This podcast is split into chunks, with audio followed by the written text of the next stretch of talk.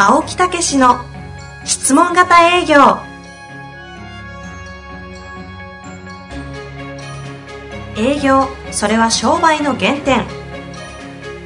トヨタ大阪ガス生協などの営業マンも実践。2万人を超える営業支援を行った青木武が営業の真髄を語り尽くします。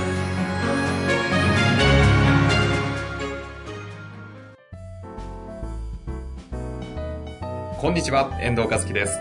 青木武の質問型営業。青木さん、本日もよろしくお願いいたします。はい、よろしくお願いいたします。さあ、今日も質問来ておりますよ。おー、行きましょう。お、行きましょう。今回はですね、ええー、32歳の営業職の方のようです。職種がちょっとわかりませんが、業界がわからないですね。はい。行きたいと思います。初対面の初っ端が、いつもぎこちなくなってしまうのですが、どんな話から入ってラポール形成をすればいいですか？いくつか具体的な例なども教えていただけると嬉しいです。ということですね。え、どんな、ね、もう一回言って。初対面の、あの、うん初対面の初っ端で、うん。いつもぎこちなくなってしまうとう。ん。どんな風に、こう、スタートをうん相手とラポール形成して、どんな会話をすればいいのかっていうラとこポールろです形成ね。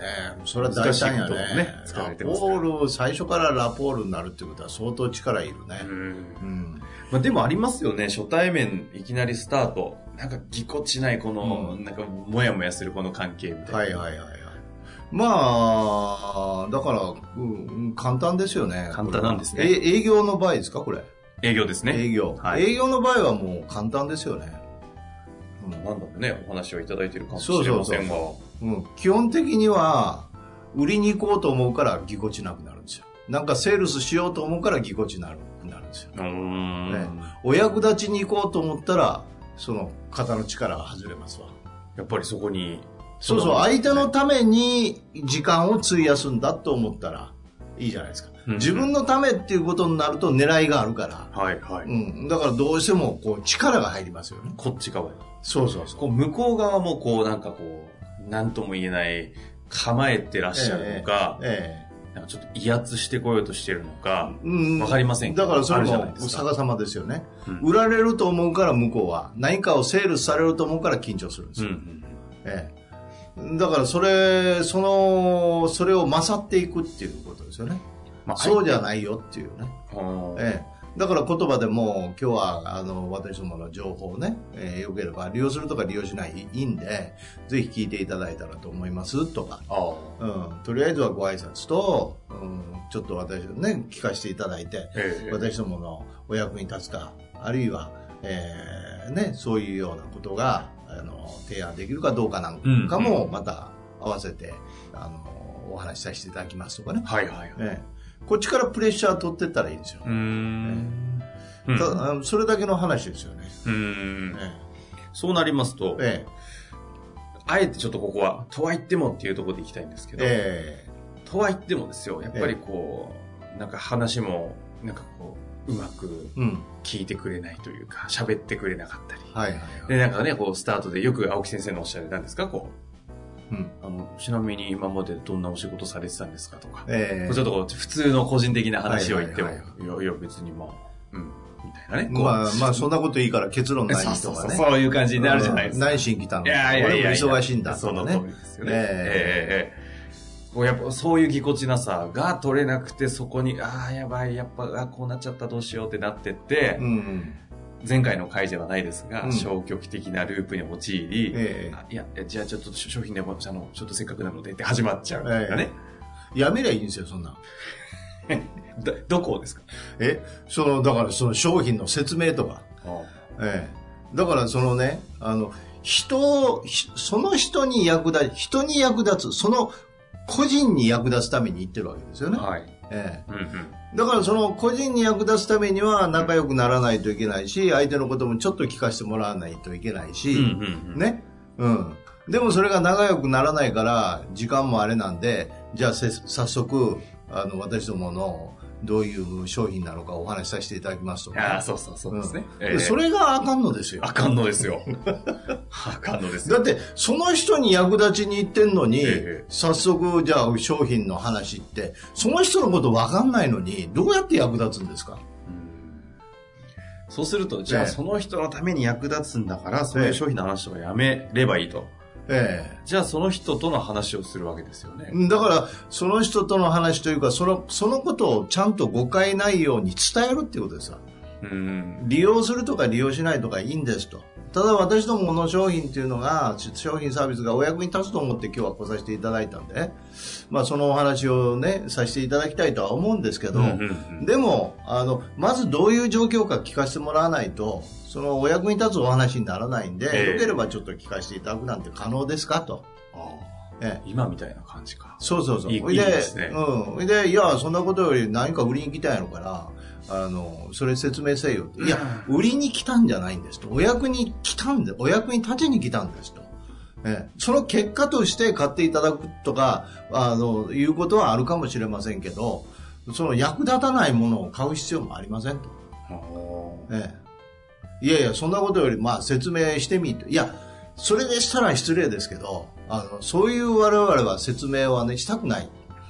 そこ、あ、そのぐらい突っぱねちゃうそうそう。だから申し訳ないけど、そういうことやったら帰らさせていただきます。おおお喧嘩上等な感じですね。おおこいつみたいな。ええあの、もう大変、そのね、失礼なことかもしれませんけど。これも OK ってことなんですね。そうそう、失礼かもしれませんけど、今日は、ほんなやったらもう帰らさせていただきますと。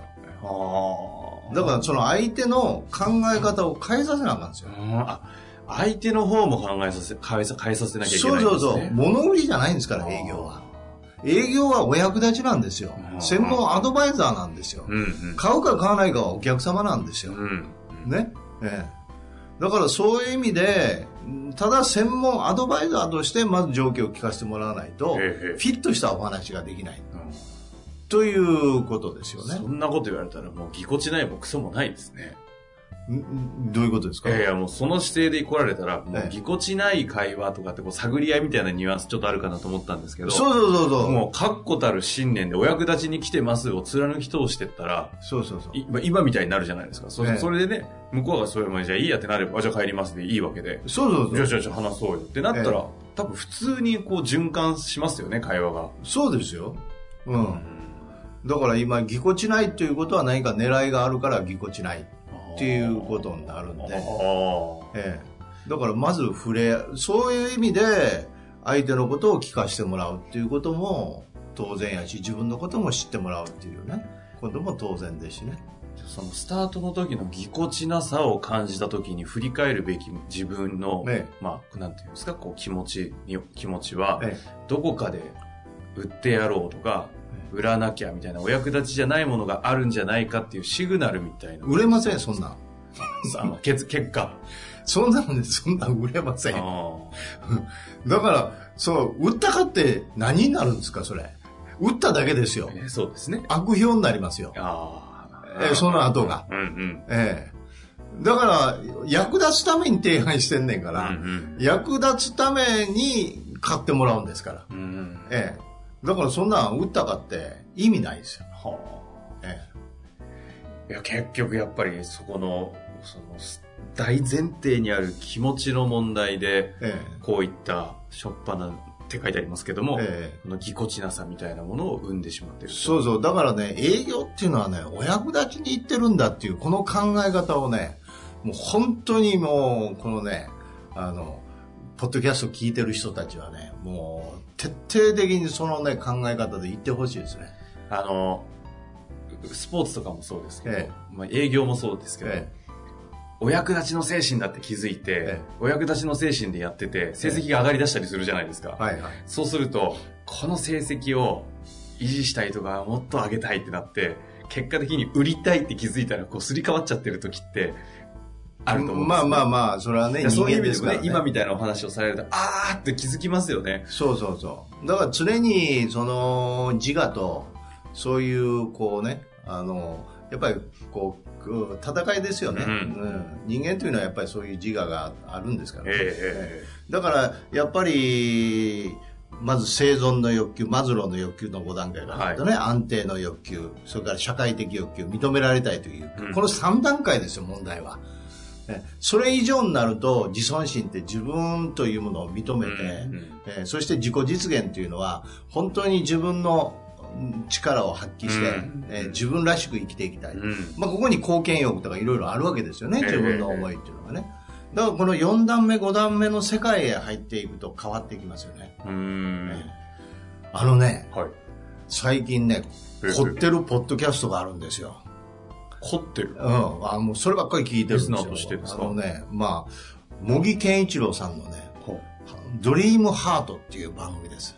えー、知らないです。これはね、いい番組ですよね。ポッドキャスト、しょっちゅう俺聞いてるよ。へえ。あのね芸術家とかスポーツ選手とかね、へえーその一流の人たち、経営者とか、うんうんそういう人たちが2回にわたってね、茂木さんがインタビューしてこう出てってるんですよ。へえ。ドリームハート。これはね、すごいいい番組。もう俺随分宣伝してるよ。本当ですねね。堀江さん。大体私のポッドキャストと同じぐらいの順位でいつもいるんですね。ドリームハート。また、茂木さんが脳科学者なんで。あの、やっぱり質問がね、結構ね、素直でうまいんですよ。ええ。よかったね、質問上手ですよね。そうそうそうそう、純粋に自分のこう感情を表現したりね、はいはいはいうん、そこでこう疑問に思うことは質問したりね、壁がないですよねう。ーん。うん。で、この人たちのね、話を聞いてるとね。やっぱりね、このマズローでいけば4段階、5段階の人たちですよ。4段階、5段階っていうのはつつまり貢献、貢献欲。欲ですよね、もう。社会に対して貢献。だから、ある域を超えていくと、うんもうその世界へもう入っていくっていうかね。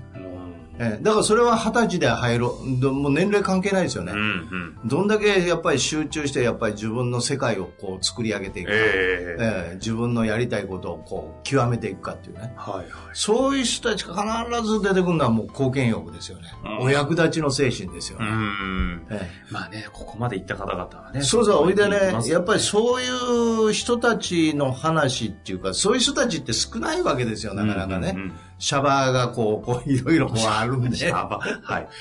だからね、やっぱりそういう人たちのシャワーを浴びないといけないんですよ。その発想。そういう意味ではこの番組非常にいいというわけですね。東京 FM ですね。え？東京 FM のやつをそうそう、東京 FM でやってるやつを。を、これまたね、うんうんあの、や今日やってるんですけどね。あの、もうずーっと、暇さえあれば私聞いてますよ。へえ。いや、なんか他の番組版でね。そうそうそうそう。純粋に何のメリットもないんで。ないんですが、宣伝していただいてね。うんただ、やっぱりね、こういうことを聞いてると発想が変わってくるんですよ。うん。だからやっぱりね、そういう一流の人たちと常に付き合うっていうね。やっぱり、あの、類は友を持って集まるっていうね。はいはいね友は類を持って集まるから、どっちでもいいんですけど。うん、やっぱり、その人間というのは、その環境に馴染んでいくんですよ。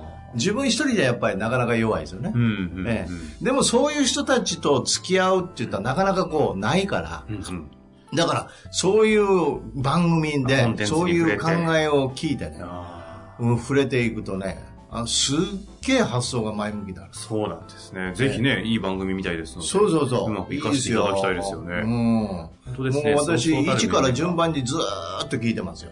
うん。まあ、ポッドキャストでね、私の番組を1から100回ぐらいまで5回連続聞きましたとかねね。言っていただいてる方は本当にありがたいんですけど、はい。その気持ちわかります？よ。いや、同じようにね、ちょっとそうまくね、併用していかしていただけると、ええよりね、営業の方でも効果出るかもしれません。そうそう。これはね、いすごい私も役立ってますよ。そうなんですね。すげえなと思うよね。上、もうやっぱり極どれだけドリームハート宣伝するんですか？もう、むちゃむちゃ好きじゃないですか。そうそうそう。大好きですよね。大好き大好き。まあ、いやというわけで、そこにね、ヒントがあるんですよ。ヒントねいろんな発想の。うん。ええ。だからまあそういう意味で話元へ戻しますとね、へえへえええ、な、どんな質問やったかな。何おっしゃってますか？あの、初対面でのぎこちなさの話でしたよね。そうそうそうそう。だからお役立ちで超えていくっていうことですね。